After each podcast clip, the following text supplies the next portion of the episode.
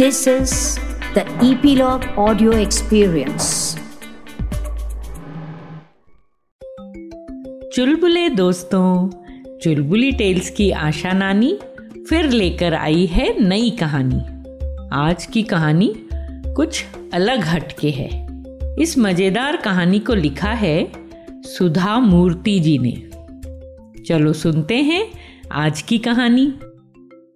गर्मी की छुट्टियाँ आ गई थी। हर साल की तरह विष्णु काका के नाती पोते उनके पास छुट्टियाँ मनाने पहुँच गए थे। विष्णु काका, वो मेरे नाना नानी के पड़ोसी थे। विष्णु काका की पत्नी वसंती काकी कुछ सालों पहले ही ईश्वर के पास जा चुकी थी। विष्णु काका अब अकेले थे।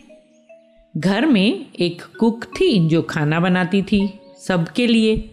फिर भी काका के ग्रैंड चिल्ड्रन उनके सब नाती पोते, शरण, सुमन, दिव्या, हमेशा इसी कोशिश में रहते थे कि खाना मेरे नाना के घर ही खाएँ और मेरी नानी को भी इसमें बहुत खुशी मिलती थी। अब इस तरह नानी को सात बच्चों का पेट भरना होता था। हम खुद चार भाई बहन और तीन विष्णु काका के छोटे मेहमान। मेरी नानी को जल्दी ही समझ में आ गया कि इन सातों मस्तीखोर बच्चों को बिज़ी रखने का सबसे अच्छा तरीका है इन्हें एक मज़ेदार कहानी सुनाई जाए, ताकि बच्चे कहानी के मज़े लें और तब तक नानी खाना पका सके। और तब नानी ने शुरू की कहानी। एक हाथ से सब्ज़ी हिलाते हुए। क्या तुम जानते हो बच्चों, स्वर्ग में रह रहे देवी देवताओं के बीच कभी कभी बहस भी हो जाती है?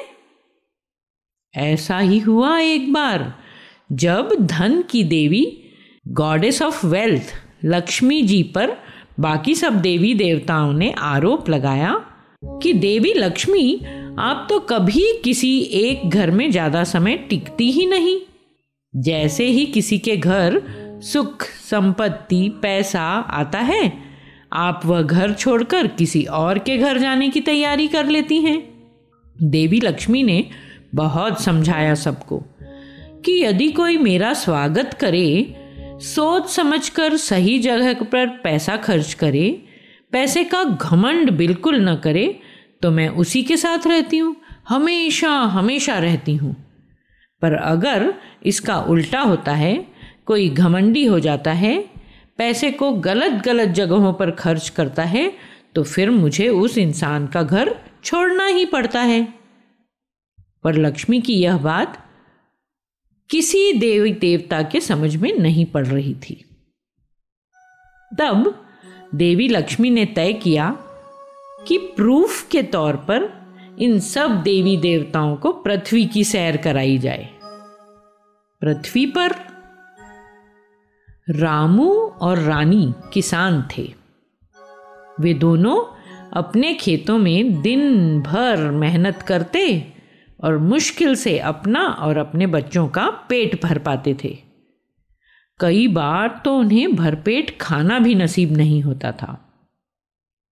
एक दिन रानी जब अपने खेत में खुदाई कर रही थी, बहुत गहरे खोदने के बाद उसकी कुल्हाड़ी किसी मेटलिक चीज़ से टकराई। टन! तेज आवाज़ के साथ। रानी ने तेज़ी से हाथ चलाया और कुछ और खोदने के बाद उसे मिला एक बड़ा सा लोहे का बॉक्स। और जब रानी ने इस बॉक्स को खोला उसे अपनी आँखों पर विश्वास ही नहीं हुआ। हे भगवान, इसमें तो सोने और चांदी के गहने भरे पड़े हैं। कुछ देर तक तो रानी कुछ बोल ही नहीं पाई। जैसे गूँगी हो, फिर उस पेटी को हाथ में उठाकर घर की ओर दौड़ती हुई खुशी के मारे चिल्ला उठी। रामू रामू, देखो, अपने खेत में काम करते समय मुझे क्या मिला? रामू तो इस महीने का हिसाब किताब लिखने में व्यस्त था। उसने ध्यान तब दिया जब रानी लगभग नाचती हुई उसके एकदम नज़दीक आ गई। और जब उसने सोने चांदी से भरी पेटी देखी, उसका भी मुँह खुला का खुला रह गया। और इसके बाद रानी और रामू उस गाँव के सबसे धनी लोग थे, सबसे पैसे वाले। उन दोनों ने अब काम करना बंद कर दिया। घर में जब इतना पैसा हो तो कड़क धूप में काम पर जाने की क्या ज़रूरत? उन्होंने अपनी छोटी सी झोपड़ी छोड़ी, गाँव का सबसे बड़ा बंगला खरीद लिया, वहीं रहने लगे। घर का हर छोटा काम, बड़ा काम करने के लिए कई नौकर रख लिए, क्योंकि पैसा था अब उनके पास। धीरे धीरे रामू को गाँव की ज़िंदगी भी बोरिंग लगने लगी। यहाँ नहीं रहना। अब वे लोग शहर में रहने के लिए चले गए। फिर एक नया बंगला खरीदा, फिर कई सारे नौकर, बहुत सारी मस्ती, और आए दिन पार्टीज़। धीरे धीरे वे दोनों अपनी पुरानी, अच्छी आदतें भूलने लगे। मेहनत करना भूल गए, ज़रूरतमंदों की सहायता करना भूल गए खुद अच्छे बने रहना ही भूल गए। रामू और रानी को लगने लगा कि पैसा है तो सब कुछ है। पार्टीज़ और कपड़ों पर पैसा खर्च करते करते करते अब उनका पैसा धीरे धीरे खत्म होने लगा था। अब उन्होंने दूसरों से उधार लेना शुरू कर दिया।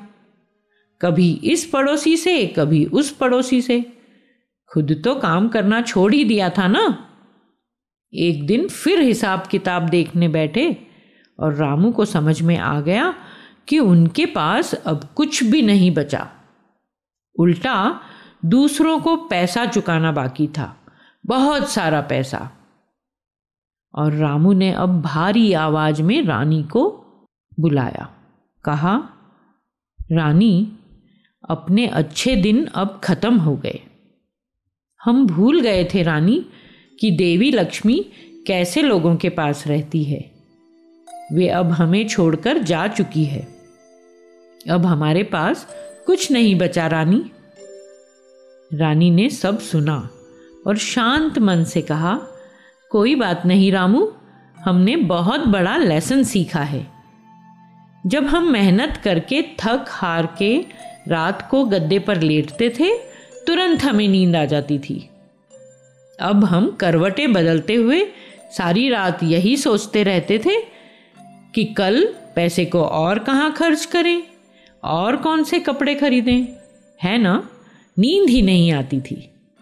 रामू मुस्कुराया और प्यार से कहा हाँ रानी, हम फिर गाँव चलेंगे, फिर से मेहनत करेंगे और सबकी मदद करेंगे, सबके साथ प्यार से रहेंगे। हाँ और एक बात रानी लक्ष्मी न भी लौटे तो भी हम खुश रहेंगे। और रामू और रानी फिर से गाँव की दुनिया में पहुँच गए। स्वर्ग से सारे देवता यह सब देख रहे थे और वे मान गए कि जिस घर के लोग लक्ष्मी को पाकर घमंडी, स्वार्थी और दुष्ट हो जाते हैं, उस घर में लक्ष्मी ज़्यादा दिन तक कैसे टिक पाएगी? छोड़कर जाना ही होगा ना वह घर। आज की कहानी कैसी लगी दोस्तों? मैं फिर मिलूँगी नई कहानी के साथ। चुलबुली टेल्स की मज़ेदार कहानियों को सुनते रहने के लिए ईपीलॉग मीडिया वेबसाइट पर या अपने फेवरेट स्ट्रीमिंग ऐप जैसे कि JioSaavn, Gaana, Google podcast, Spotify ज़रूर सब्सक्राइब करें ताकि आपको हमारी नई कहानियों की नोटिफिकेशन मिलते रहे। तो जुड़े रहिए चुलबुली टेल्स के साथ।